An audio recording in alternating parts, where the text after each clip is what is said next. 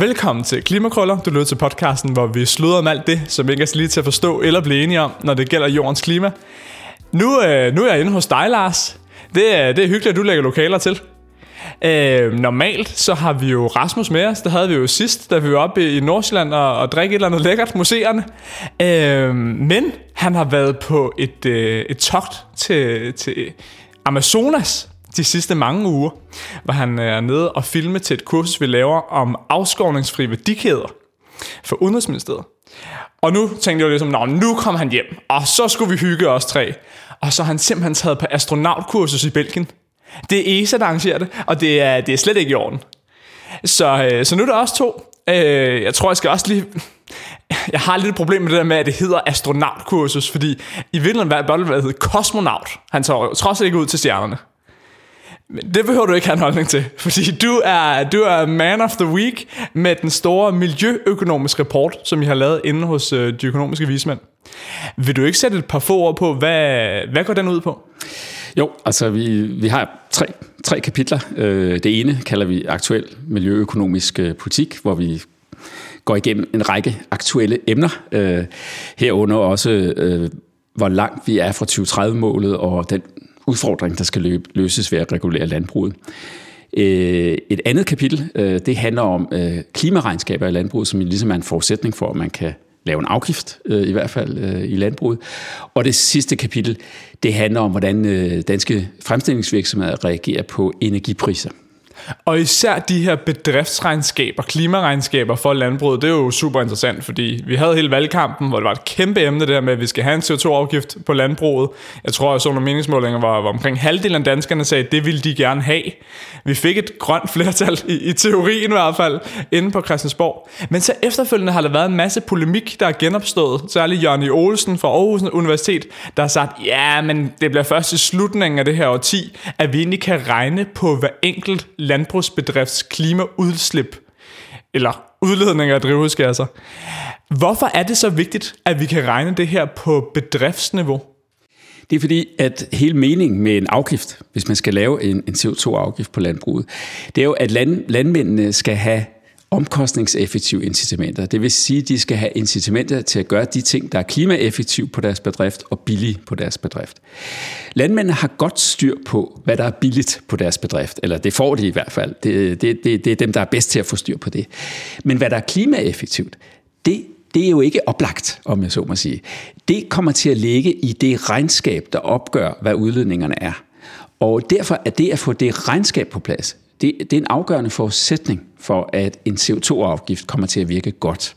Det er derfor, vi er gået ind i, i øh, den diskussion, eller, eller den overvejelse, hvordan kan man sætte sådan et, et, et øh, klimaregnskab op. Og der gør I jo noget sjældent, fordi hjemme i Danmark, så vi bedst lige bare se på os selv, fordi vi er de bedste i verden til alting. Men I vismænd, I gør noget andet. I finder inspiration i New Zealand. Ja, altså vi, er, øh, altså vi har også kigget i Danmark, men, men også ud i verden.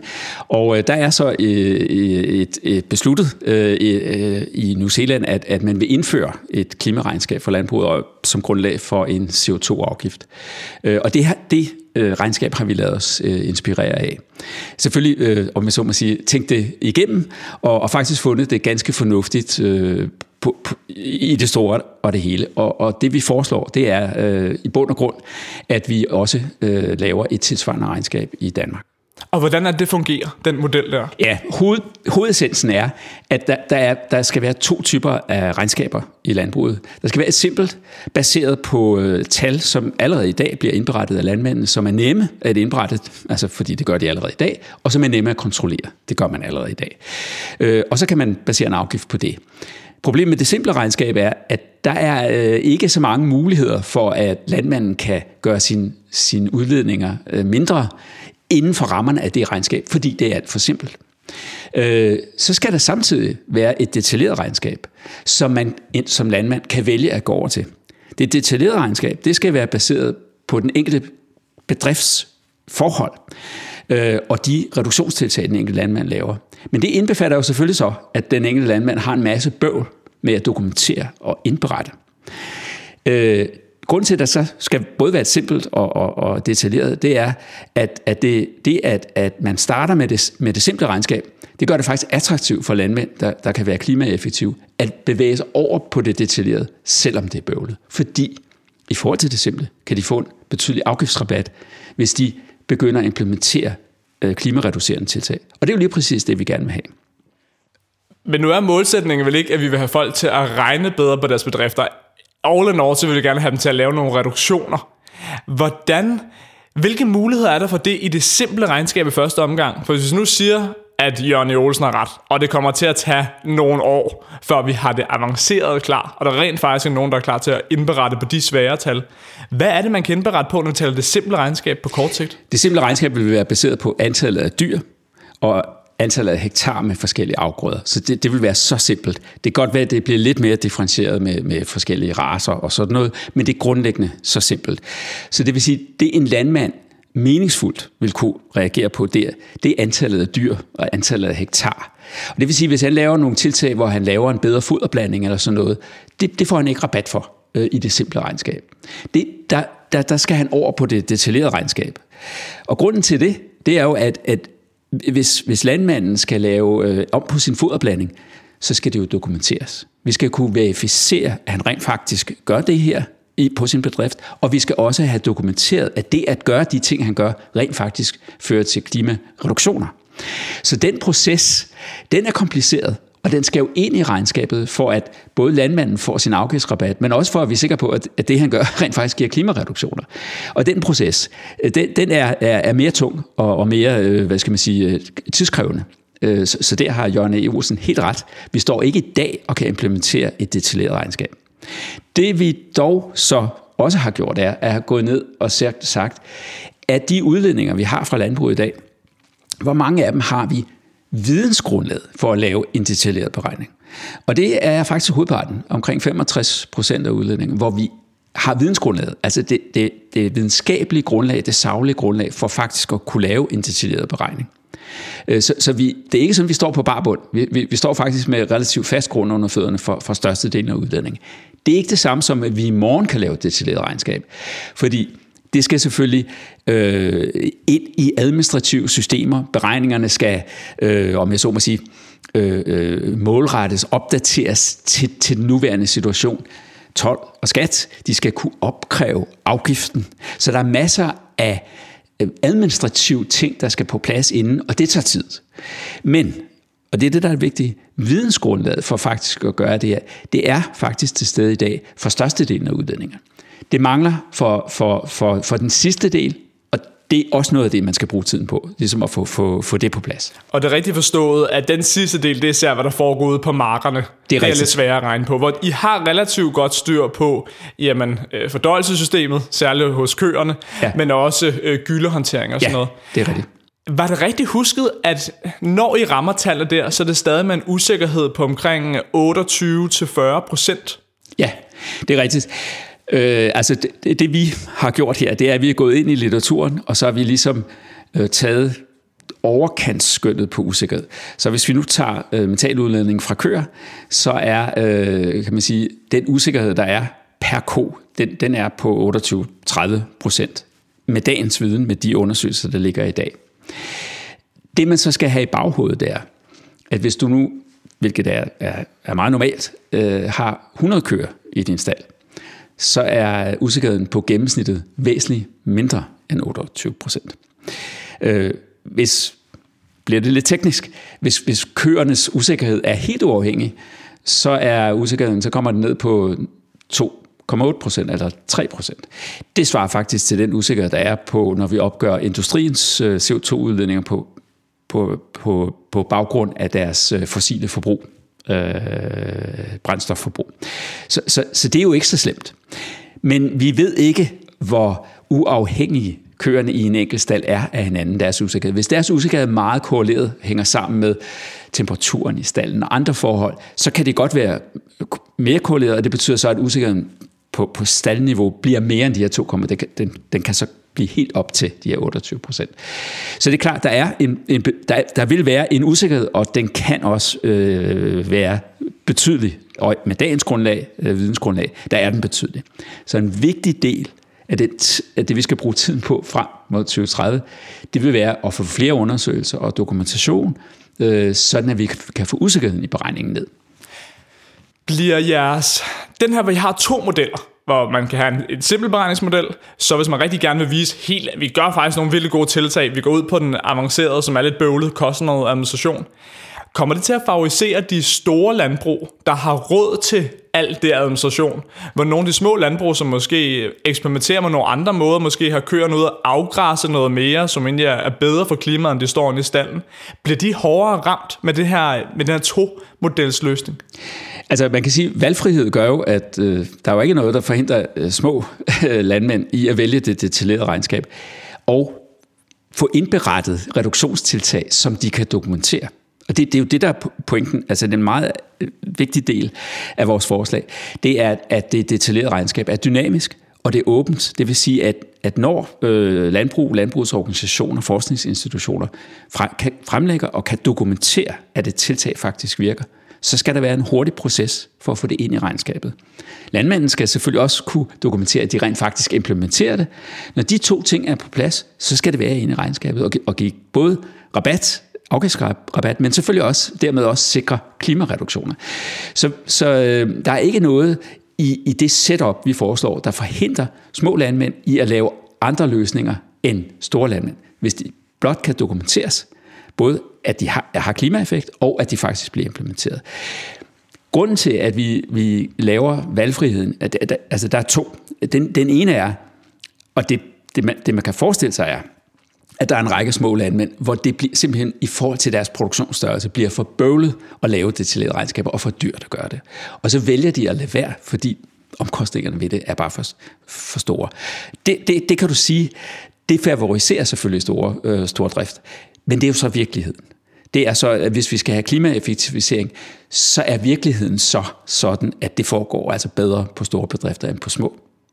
Øh, og det, sådan er det så bare ikke. Men der er ikke noget i systemet, der, hvis det faktisk er sådan, at små bedrifter er, er meget bedre til at gøre det, så, så kan systemet sagtens håndtere det, øh, og, og så vil det blive inddraget i systemet.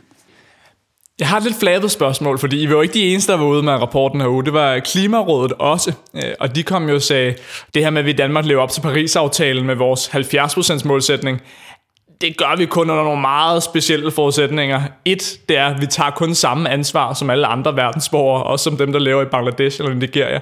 To, vi kører med en 50% risiko for, at temperaturstigningen bliver større. Og tre, vi ender med at have en kurve, hvor temperaturen faktisk kommer op på omkring 1,8, og så ned igen på 1,5 grader. Det er kun under de forudsætninger, vi rent faktisk lever op til Paris-aftalen herhjemme. Og det er jo sådan lidt, det er ret usikkert.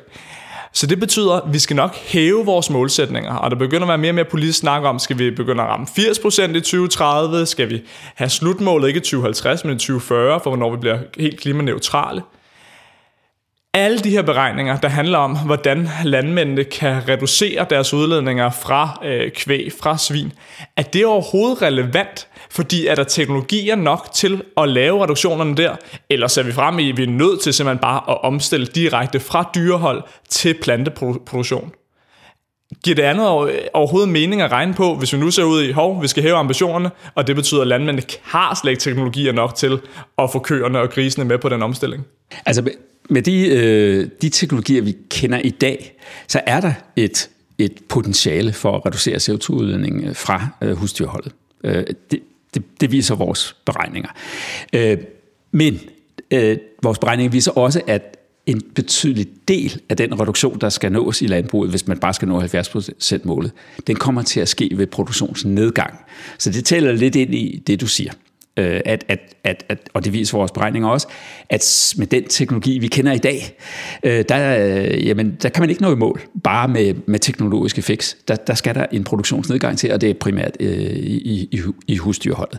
Men, og det er det, der er pointen, øh, selvom tiden efterhånden er, er kort, så over de næste syv år, hvis der er et soleklart incitament i øh, landbruget, hos landbrugets konsulenter, forskningsvirksomheder, hos de virksomheder, der leverer produkter til landbruget, hvor man i løbet af de næste syv år ved, at der kommer en høj afgift i 2030, så vil der være en rigtig god business case for at udvikle ting, som man kan få dokumenteret virker, og få ind i et regnskabssystem, og dermed give afgiftsrabat. For eksempel er der lige blevet godkendt et nyt øh, tilsætningsprodukt til, øh, til kvæg, øh, kvægfoder, som ifølge øh, det, der er oplyst fra producenten, vil kunne reducere metanudledningen med 30% for køer til en, en pris på mellem øh, 5 og 700 kroner per ton CO2 i. E. Det vil sige, med den afgift, vi foreslår på 1100 kroner, så vil, vil det produkt kunne levere en meget stor reduktion. Altså simpelthen, uden at man reducerer produktionen, vil, vil man kunne reducere CO2-udledning. Det her det er noget, producenten oplyser. Det, kan, det, er, altså, det, det er muligvis formodentlig optimistisk. Og det vil sige, det er ikke sikkert, at, at det er der, vi i virkeligheden er. Men, men min pointe er, at der kan sagtens være teknologier, vi ikke har fået øje på, og, og som ender med at kunne, kunne blive udviklet og implementeret og, og være nyttige øh, frem til 2030, som faktisk gør, at, at vi kan nøjes med betydeligt mindre produktionsnedgang, end vi har regnet med. Men vi kan jo ikke regne på andet end det, vi kender. Øh, det, det der, hvis jeg lige skal slutte af det der så i virkeligheden er fordelen ved afgiften, det er, at hvis det er sådan, at virkeligheden ser ud, sådan som du peger på, at, at vi kan ikke reducere udledningen fra husdyr, så vil afgiften, det siger Landbrug og Fødevare jo meget tydeligt, så vil afgiften betyde, at vi afvikler husdyrhold. Og det viser vores beregninger også. Men hvis det nu er sådan, at vi er inde i en optimistisk verden, som jeg tror også mange i Landbrug og Fødevare tror på, så vil afgiften tillade, gør det muligt, at vi faktisk ikke afvikler, men i virkeligheden udvikler dansk landbrug til at være øh, klimaneutralt eller, eller tæt på det, fordi de her teknologiske muligheder får mulighed for at spille ud og reducere afgiftsbetalingen, og så er der meget mere produktion, som er ren. Og det vil vi jo alle sammen være meget glade for, end, end at bare øh, at, at, at lukke ned. Men pointen er, at afgiftsinstrumentet til, øh, det vil sige, gør, gør begge ting mulige, uden at du på forhånd skal bestemme dig for, at vi lukker husdyrproduktionen, eller satser på, at det behøver vi ikke, og øh, der, der kommer nogle, nogle teknologiske løsninger, som uden at vi egentlig øh, giver incitamenter af sig selv, løser problemet, hvilket jeg overhovedet ikke tror på. Og det har vi slet ikke blevet talt om, men helt overordnet, så siger jeg, at vi skal i virkeligheden have en flad CO2-skat på omkring 1100 kroner i samfundet. Hvor vi jo ellers her i sommer havde den grønne skattereform, hvor politikerne, politikerne kom frem til 750 kroner. Og så var der en rabat til Aalborg Portland, dem der arbejder med mineralogiske processer. Men I siger, at vi skal faktisk helt op på, på 1100 kroner, og så skal man til gengæld have fuldt fra, fradrag fuld fradrag for øh, CO2-kvoteprisen øh, for dem, der er i kvotesektoren. Det giver god mening. Det talte vi med Otto Brøns Petersen om sidste uge. Hvor meget vil det koste det danske samfund at opnå 70% målsætningen på den her måde ved at have en CO2-afgift på 1100 kroner?